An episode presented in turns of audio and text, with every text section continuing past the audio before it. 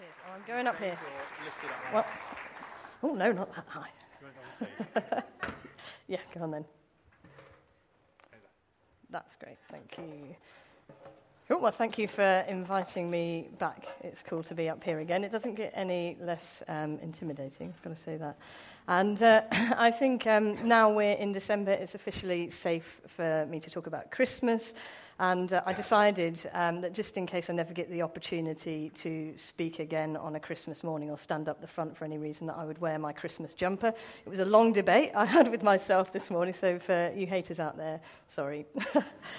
Um, so, but Christmas for me is, is a time that I really love. I really enjoy the, the make believe of it and the, the sort of hope and the excitement and, and believing in impossible things. Every year, I always get excited and hope that it's going to snow on Christmas Day. And without fail, almost every year, I'm disappointed. But I still hope next year. And um, and I still like believing that Father Christmas is going to deliver presents down my chimney. I don't have a chimney, but somehow he always manages to find a way into our house, and no one knows anything about it. But it's, it's a time like that, isn't it, when we like to believe in the make believe, in the magical, sort of impossible things. And I was in the cinema the other day and I, I saw a trailer for the new Mary Poppins film. Uh, and it struck me when she said, um, Even the impossible is possible. Um, and that is actually true, isn't it? Because we believe in an impossible God. We are worshipping this morning the God of impossible things. And, and the Christmas story gets so familiar with us, doesn't it? But but actually, it's a really profound story, and it's full of impossible seeming heavenly encounters and miracles and promises fulfilled. Um, so, I want us to see it this morning as more than just a sort of sentimental story, but, but something that shapes what we believe in. It's part of um, our faith, it's really central to it. Um, and I love that in this series we're getting to look at that story from the perspective of Mary. And as I've been studying Mary, I've begun to recognize her as a real hero of faith and someone whose bravery and whose trust in God and um, whose vision are a profound example for us as we follow God. Um, so this morning we're in Mary's song, and last Sunday Martin gave us a, a, sort of really rich background and context, and he's brought us up to this point in the narrative of the story. And we heard of two heavenly encounters um, one with Zechariah announcing the birth of his son John, uh, and one for Mary announcing that she was going to become pregnant by the power of the Holy Spirit and give birth to Jesus, the Son of God. And, and so that's where we left off last week, and let's pick up that together. The words should be on the screen from Luke 1 39 to 56.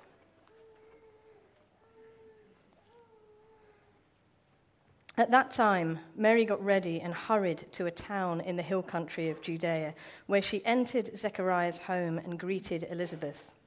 When Elizabeth heard Mary's greeting, the baby leaped in her womb, and Elizabeth was filled with the Holy Spirit. In a loud voice, she exclaimed, Blessed are you among women, and blessed is the child that you will bear. But why am I so favored that the mother of my Lord should come to me? As soon as the sound of your greeting reached my ears, the baby in my womb leaped for joy. Blessed is she who has believed what the Lord has said to her will be accomplished. And Mary said, My soul glorifies the Lord, and my spirit rejoices in God my Saviour. For he has been mindful of the humble state of his servant. From now on, all generations will call me blessed. For the mighty one has done great things for me. Holy is his name. His mercy extends to those who fear him from generation to generation. He has performed mighty deeds with his arm. He has scattered those who are proud in their inmost thoughts. He has brought down rulers from their thrones, but has lifted up the humble. He has filled the hungry with good things, but has sent the rich away empty. He has helped his servant Israel, remembering to be merciful to Abraham and his descendants forever and ever even as he said to our fathers. Mary stayed with Elizabeth for about three months and then she returned home. So, before we look at this passage in greater detail, I, um, I want to paint a picture of what Mary was like and help us to see um, and understand a little bit about the person behind the song. And perhaps one of the most striking things we think about when we think of Mary is her willingness to say yes to God's plan, that immediate um, obedience. And her words have become famous with us Be it unto me according to your word. And any of us that have encountered her story before uh, must have considered how crazy and radical and improbable that angel's message would have sounded to her.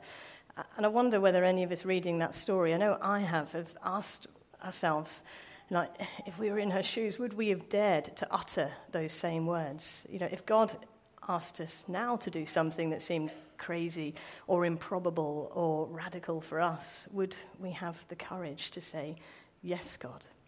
Um, so, what made Mary say yes? And as a young woman in first century Middle Eastern culture, um, it's almost certain that Mary would have had very few choices in her life. But it doesn't seem that she said yes from a place of resignation. And she was almost certainly afraid, and Luke's gospel says that she was greatly troubled. But her response doesn't seem to be driven by one of fear either. We will discover when we look more into Mary's song in a minute and when we consider her life, actually, that she was someone who trusted in the God of Israel. She was a devoted follower of her God.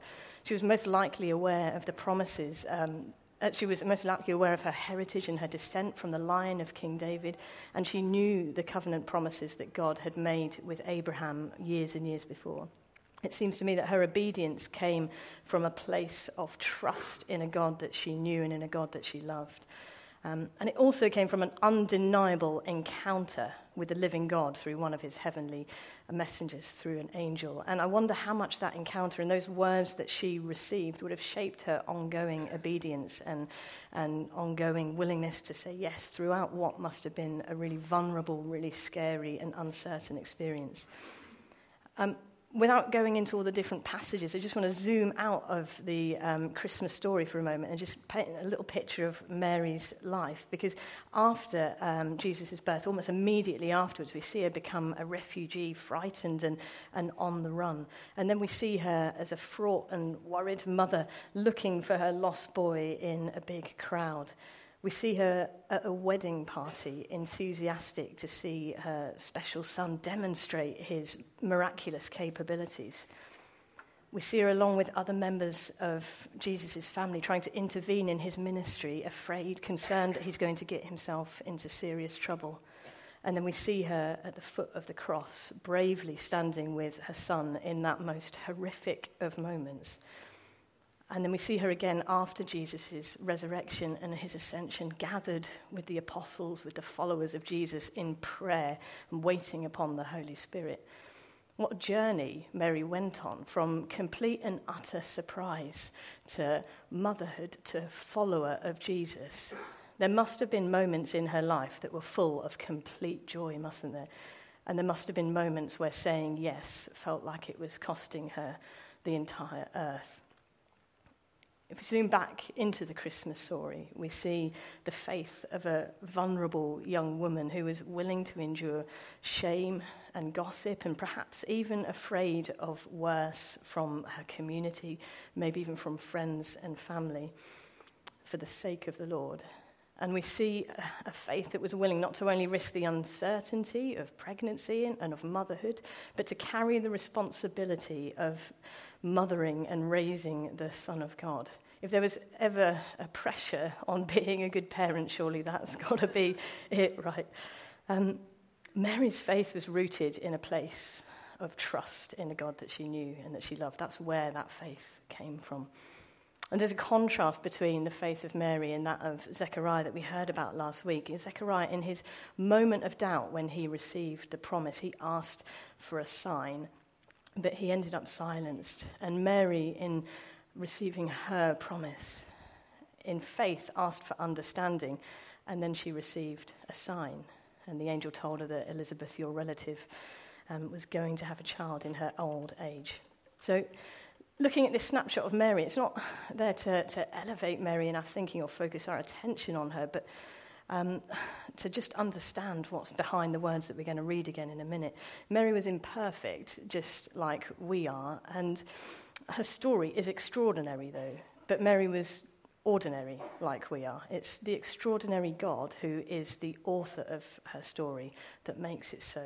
And just like Mary, that we are simply ordinary, God can do extraordinary things in our lives. So just want to keep that in mind as we go forwards. And let's pick up at the start of um, that passage again and look at the events that happened um, following the angel's announcement. It said that Mary got ready and hurried um, to a town in the hill country of Judea where she entered Zechariah's home and greeted Elizabeth. That was a challenging journey that Mary undertook. It was perhaps three to five days, uh, about a hundred miles, and maybe she travelled on foot, um, maybe she travelled with a, with a caravan. It doesn't tell us. It was through hill country. It would have been a vulnerable journey, and she must have questioned with herself was it you know, the right thing to do, leaving her family and leaving Joseph, knowing what was about to happen, having maybe had some of those discussions with them. Um, but she hurried there. She knew that she had to go. And I think there's a few reasons for that, for that journey. Most significantly, um, Mary wanted to see the promise that the angel had told her about, that confirmation of the angel's message, ultimately to lift her faith about what was about to happen to her. And I think in doing that, she also gave herself time to process that life changing message away from the immediate confusion and questioning and perhaps criticism from um, the people around her. And she chose to share uh, the journey that she was on and those moments with someone who was walking a similar journey of faith similar hopes and fears and vulnerabilities. Um, whilst there, the passage describes this beautiful um, and prophetic greeting between Elizabeth and Mary, in which Elizabeth expresses joy within her heart at the very nearness of her Lord. And we see that there is something special happening here, something profound is happening. But it doesn't tell us the whole story. We're kind of left to wonder um, what um, those two women shared for the three months leading up to, to John's birth. The, the laughter, the prayers, the tears, the searching, the questioning, and, and the hope and the joy too. I really think that there must have been a level of sort of nervous anticipation in that household um, about these promises that they were believing would be fulfilled. Um, I can't help but wonder, actually, when I think of Elizabeth and, and Zechariah, whether um, they sort of quietly thought in their hearts of the story of Abraham and Sarah, who were also old and were given a child of promise in their old age, and whether they wondered, is God about to do something as significant as that in their time, in our time? And if they'd have wondered that, they would have been right, wouldn't they? Because God was about to do the most important thing he's probably done in all history. But looking at that little picture there, we need that too, don't we, of sharing our journeys together. We need to be vulnerable with one another. We need to look to our family, our church family, and our community and our friendships to walk together through faith and to encourage and nurture faith to grow, to be vulnerable and honest with one another about our hopes and our fears. Um, in, it was during Mary's stay with Elizabeth that she expressed in worship of God um, what this promise that she was carrying uh, meant for her and her remarkable vision of the kingdom of God, which we know as Mary's song. And that's what we're going to look at now. It helps us to see the song in two parts. The first part of the song, verses 46 to 49 on Mary's personal expression of praise. And the second part, verses 50 to 56, focus on, on what um, this meant for the community. So let's start with, with the first part. There are three themes that emerge in, in verses 46 to 49. They are salvation, um, praise, salvation, humiliation, and exaltation. Mary opens and closes with praise. She glorifies and rejoices in a God whose name is holy. She turns her attention to God in the midst of an uncertain situation, in the midst of the questioning about what is happening in her life, in the midst of those vulnerabilities, in those hopes and those fears. It's a beautiful expression of praise that resonates. She then recognizes that the very baby that she's given, his name means to save. It means personal salvation for her. This, this is a personal expression of praise and worship. This isn't just about God who is coming to rescue Israel, this is God coming to rescue her. And then, right in the middle of um, the passage, there's a statement about being blessed because God has seen her humble state. And it's a foretaste, really, of what the kingdom of Jesus will be like one where the humble are lifted up. And we'll hear more about that in the second part of the song. But before we go into the second part, um, I just want to focus on the, the concept of humiliation and exaltation there, because it's not something that's in our everyday understanding or vocabulary. And um, some of the phrases in the second part of the song I think sound quite jarring unless we take the time to understand what they mean and why they're there. Um, so, humiliation in this context is to lose um, or to be brought down, and exaltation is the opposite it's to be elevated and to be lifted up. So, who are the humble? Um, the origin of the word humble comes from, and I might get this wrong, it's hummus. I maybe have said it wrong, but it's not the chickpea variety of hummus that you dip your crisps in. It's the hummus that means the ground. It's a Latin word for dirt and earth. And I was struck by that because I just think that's so beautifully perfect, isn't it? That to recognize that we're created from the dirt and given the very breath of God who created us and sustains us. That's what it means to be humble. It's not about having a state of low self worth, it's about thinking less about ourselves and putting our attention more onto God, recognizing not what we are, but who He is, and giving Him glory and significance and ascribing worth to Him. And the proud, by contrast, are those who see themselves to be of inherent value and without the need for God. So let's look at the second half of that song now, where similar themes come out themes of mercy, themes of salvation, and humiliation and exaltation. We're immediately introduced to God's mercy. It extends to those who fear Him from generation to generation. God's mercy, which is His compassion and His forgiveness, is available for all people for all times that turn their hearts to Him. Do you know that this is quite a radical viewpoint for a Jewish person who would have been taught that God's mercy was largely exclusive to the nation of Israel. And the song closes with God remembering to be merciful to Abraham and his descendants, um, just as he promised. And Mary there is seeing the imminent fulfillment of the covenant promises to Abraham in Genesis 22 um, that through Abraham's offspring, all the nations on the earth would be blessed. That's Jesus. Jesus has arrived. The salvation of God is intrinsically connected to his mercy, and it's in his mercy that he has performed mighty deeds and that he has helped his servant Israel. The Savior that the people of God had been waiting for has arrived. Salvation has come to earth in the form, in the person of Jesus. And then finally, in uh, we see the theme again of humiliation and exaltation as a pattern in the center of these verses, and it's repeated from part one, and it forms the sort of central theme of this whole song. It shows us what Jesus' kingdom is like one where the proud and the mighty and the rich don't find a place of honor for themselves, but one where the low and the hungry do find a place of honor.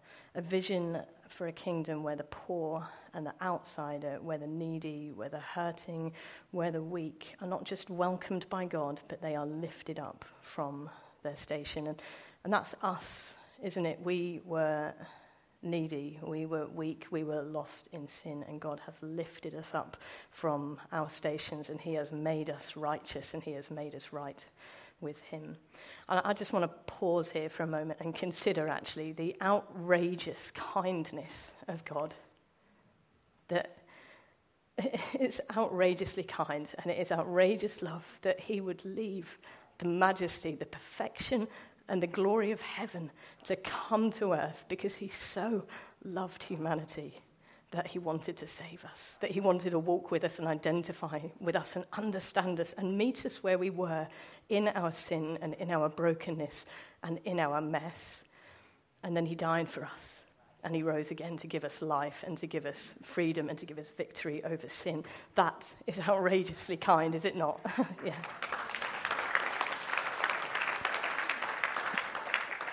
Do you know, Mary's song is far more than just a nice hymn of praise. It's a response to that outrageous kindness of God. It's an example of personal worship and a bold vision of mercy and compassion, a bold vision of the kingdom of Jesus. And I want to suggest to us this morning that Mary's song should be our song too. You know, God has revealed himself to us in Jesus, and in, re- in our response to that revelation, we are moved to worship him in the uncertainties, in the joys, in the worries, and the hopes and the fears of life. God remains God. He is faithful to his promises. He's a fulfiller of his promises. He's trustworthy and he's good. And when we see it, we can't help, can we, but give him glory for that. And our worship comes from recognizing his greatness. But our salvation comes from recognizing our humility that we cannot achieve it ourselves. We need him. We need his help, don't we? We can't save ourselves. And in the overflow of receiving that salvation, we glorify him with praise and with willing hearts and with trust and obedience. Mary's song showed us that she had a bold vision for the community of Israel and beyond, but I doubt even she could have known how far that vision would have stretched. Could she have known that Jesus would eat with sinners and that he would heal the sick, that he would criticize the religious, that he would stand against oppression, that he would empower women, that he would invite children, and he would welcome the poor, the humble, and the weak. Could she have possibly known that he would then invite us to do the same? And as the church, as the people, as the children of God, join him in that mission of extending his upside down kingdom of outrageous love and kindness and of sharing it with everybody that we meet. So I just want to mention and think about actually the, the, strategic ways in which we as a church and, and, our wider Christian community in this town are already enacting um, a vision of compassion and kindness and of justice. Um, I could try and mention them all, but I'll never get them. But there's Barnabas community projects, there's street pastors, there's Youth for Christ, there's the Alpha Course, the ARC, Grease Monkeys, Soul Purpose, Family Focus. I'm sure there's lots of other initiatives as well that are touching people's lives week on week and seeing circumstances change, seeing hope restored, seeing lives changed, and seeing God break in in amazing and incredible ways. And I just I want to celebrate that and what we're already doing because it's incredible and it's amazing. But I want us to dare to ask God for more, for a bolder vision, to reach further and wider, and to reach more people with that outrageous kindness and outrageous love. And I think this is where our own yeses come in, isn't it? This is where our, um, as we consider Mary's story and her willingness to be obedient to God, if God asks us to do something crazy, or God asks us to do something that we feel is out of our comfort zone, are we willing? Are we ready to say yes? What is God inviting you to do in your everyday life? What is God speaking to you about? It's really important that we grasp, I think, that this realizing God's love and his outrageous kindness starts in our own hearts, actually, through Mary's trust in a God that she loved and encounter with Him. We've got to trust Him and we've got to encounter His love. Because once we receive that and recognize just how overwhelmingly wonderful Jesus' love for us and that it cannot be removed from us, that's the place that this overflow comes from, isn't it? We, we recognize it in ourselves first, but we can't contain it in our hearts. It's not just for us, it's not my personal gift from Jesus. When it fills me up, when I recognize how good He's been to me, I just want to give it back. I want to give it out. We can't hold it in. And Jesus said about his church and about his people that we would be known by the way that we love one another. And so, first off, I think it pours from us out to each other, out to our family, out to our church community, that, that we become shaped and marked by kindness and by love and by forgiveness and acceptance and support for one another. But it doesn't stop there. Once we capture that, it overflows outside of these walls and begins to touch people everywhere because Jesus' love doesn't get contained by anything. It is too great for that, and he wants it to spread to the world. Um, I would love to hear our church being described as uh, people of having outrageous kindness. And, and I think that we already are being brave enough and can continue to be braver still to speak to our friends and to our co workers, to people um, that we meet on day to day basis. We can invite people into our lives and our homes. We can love beyond our understanding. We can risk looking stupid or silly in order to be kind to people. We can forgive people when they hurt us and we can give beyond our means and we can say yes even when it feels uncomfortable. I think we are doing great in this already and it's exciting to hear about the different things that's going on next week in Longden Coleham and going into town. But I just want to encourage us that there's more for us to do, that God's got more for us to do. And as Mary and Elizabeth sought encouragement from one another as they shared that journey of faith together. I want to hear more about sharing our journeys and our doubts and our fears and our dreams together and what God's saying and challenging and encouraging each other, pushing each other to sort of step out and take risks and say yes to God. Um, and with that in mind, I, heard uh, a little story from a friend of mine on the phone the other day, and she's a member of our church, Emma Barrett. She's not here at the moment because she's on a, a year out doing a course at a church in Bedford. Um, but I just wanted to share her testimony because it really encouraged me and I think it will encourage you too. So we're going to play a short video for that. Hi, Barnabas. So, as lots of you will be aware, I am in Bedford doing a School of Supernatural Ministry called TSM. Uh, which stands for Training for Supernatural Ministry, and it's a whole year of um, just learning how to hear God and say yes to Him and be obedient in what He asks you to do. So, as part of my course, I am reading this book called Naturally Supernatural by Wendy Mann. Very good book. Um, and the other day, um, I went to Costa to read said book and have a chill, have a bit of Jesus time, just have a nice Sunday afternoon. Um, so I started reading the book. I read one chapter, and I felt like God said to me, okay, Emma, let's do something that's in the book. Like, let's put some of this stuff into practice. Let's encourage someone. Let's, you know, just go and talk about God to someone. Now, my first response was, Are you sure, God? I have only read one chapter. Maybe you should wait until I've read the whole book. Um, so I actually tried to carry on reading and tried to ignore what God had said. Um, but I couldn't take anything in. I couldn't, I, I was reading but not actually taking anything in that I was reading. So I just knew that the Holy Spirit was saying, Emma, let's just do something like let's let's go on an adventure of what I can do together. So I eventually caved and I was just like, God, what do you want me to do? What is it?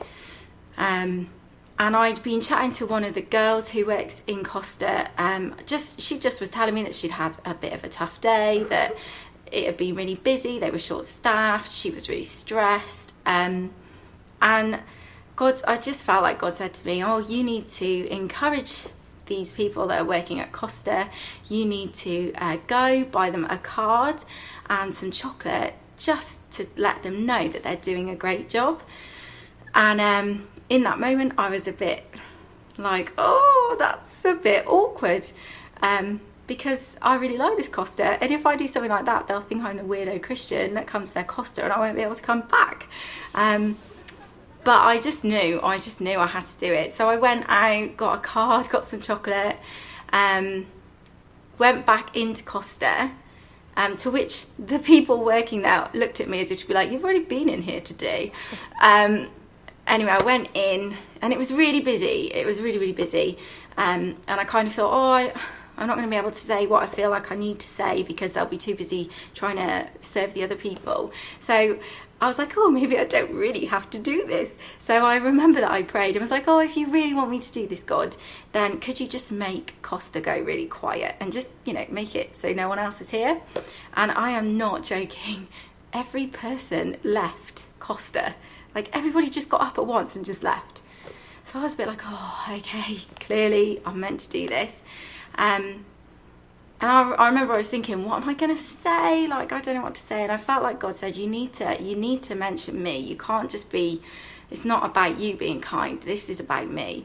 Um, so I went over to the girl who I'd spoken to earlier and I just said to her, oh, um, I'm a Christian. I've been reading a book that talks about how God wants to speak to people every day. He wants to love people every day. And I just really felt like God wanted you to know that you do a really great job. He really wants to encourage you that He loves you and He thinks that you're great at what you do. Um, and like it was the scariest thing I've ever done. And like I have not done that ever before. And the girl, she was just really overwhelmed. She was really lovely. Uh, she just kept saying, Thank you. You didn't have to do that. Thank you. And to be honest, I just really wanted to get out of there pretty quickly because I just felt a little bit embarrassed by what I'd done. But as I was leaving, I could hear her talking to the rest of the staff about, um, you know, what I'd said. Um, yeah, and I just knew that God had done something. Like, I didn't preach the gospel, I didn't um, get to come to my church or anything. I just wanted her to know that God loved her, and that's what God wanted her to know too. Um, so, yeah, it's good to say yes to God, even when it's really scary. Okay, thanks. I will see you soon.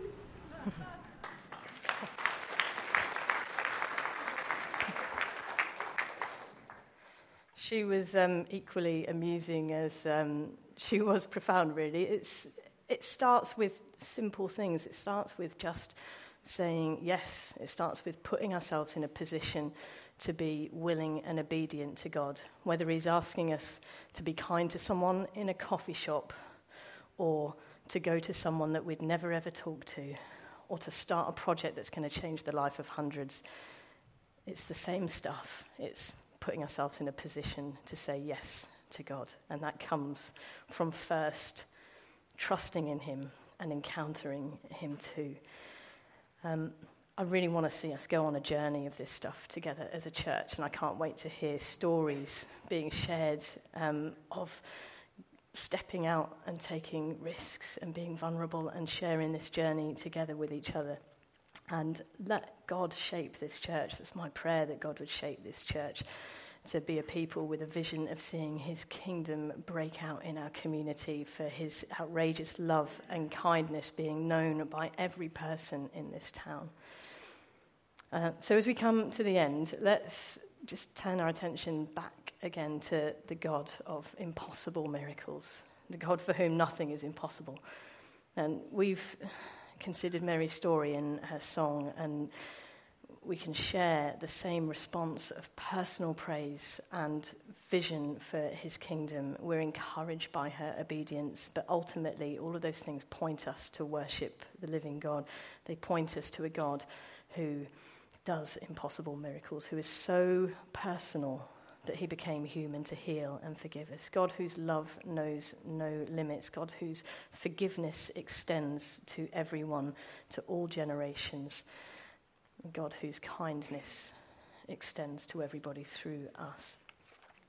So, what is our response to Him this morning? And we're just going to move into a time of responding to God in a moment and, and then a little bit of worship. And this for me is my yes bit, really, my being obedient to God, because I felt God tell me last week that there should be a response to this. But um, standing up here makes me feel nervous, and there's nothing I would quite like to do more than say, Thank you, the end, and dash off the stage to the left. So being here is, is vulnerable. But I just want to encourage you in a moment, if God's been speaking to you through this, if you feel in your heart God's saying something to you, to, to be brave when, when I invite you in a minute. Um, so there's two types of response, I think, here today. The first is a response of salvation. You know, maybe this story has just clicked for the first time, and you recognize actually that Jesus has come to save you personally, and that you've never responded to him yet in your heart. You don't know that he's your Savior. Uh, this is an opportunity for you to respond to him. This is a moment for that. And you've been holding off of that for a while, maybe, I don't know. But it's a time to say yes to God. But then I think there's a second response as well for those of us that are ready to say yes to God, asking us to do, to step out, to take risks, to be obedient. Maybe God's putting things on your heart, or maybe it's just in those everyday moments that you want to have the courage to go, Yes, God, I'll talk to that person. Yes, God, I'll share your love there. Yes, God, I'll be your hands and your feet there. Yes, God, I'll be your salt and your light there. Um, so, if that's been speaking to any of you, um, I'm going to just invite the worship team to, to come back up to the stage with me. And um, I would really like to invite you to be brave and to just stand where you are.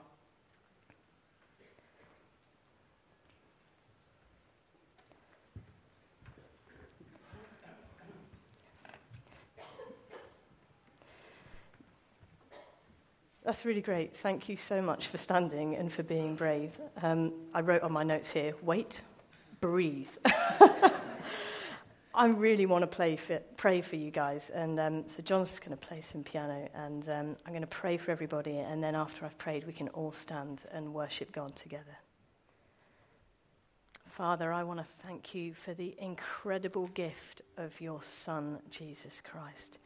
Thank you that God, you became personal. You reached down into humanity's brokenness.